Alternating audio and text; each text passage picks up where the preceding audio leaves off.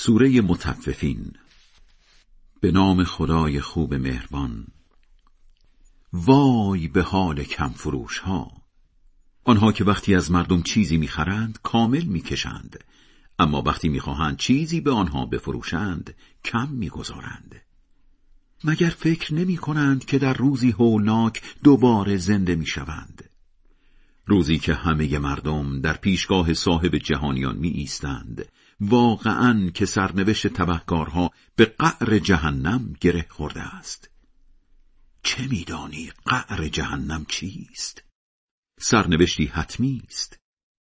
آن روز وای بر انکار کننده ها همانها که روز جزا را انکار می کنند البته فقط زیاد خواهان سهلنگار انکارش می کنند وقتی آیه هایمان را برایشان می‌خوانند می‌گویند اینها که همان افسانه های گذشتگان است. چه خیال خامی! بلکه زنگار گناه بر دلهایشان نشسته است. بله چه خیال خامی! آنها آن روز از لطف خدا محرومند. آن وقت حتما با آتش جهنم سرخ و سوخته می‌شوند. به آنها می‌گویند این همان چیزی است که همیشه انکارش می کردید. از آن طرف سرنوشت خوبان واقعا به درجه های عالی بهشت گره خورده است.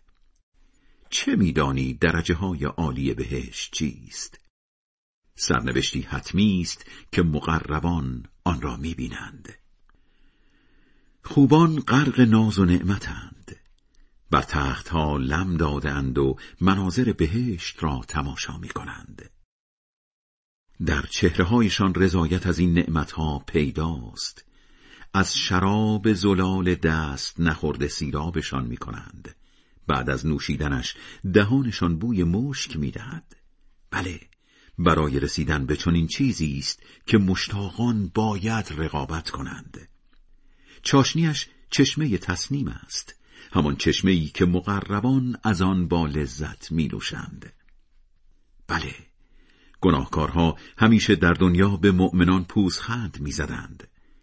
وقتی هم از کنارشان میگذشتند با چشم و ابرو به هم اشاره می‌کردند و وقتی به خانه هایشان برمیگشتند سرمست از این مسخره کردنها برمیگشتند.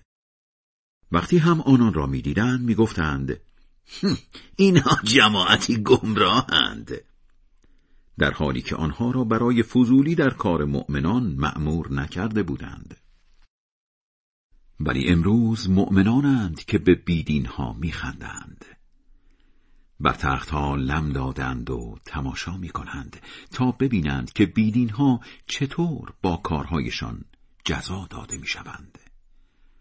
خدای بلند مرتبه بزرگ راست می گوید.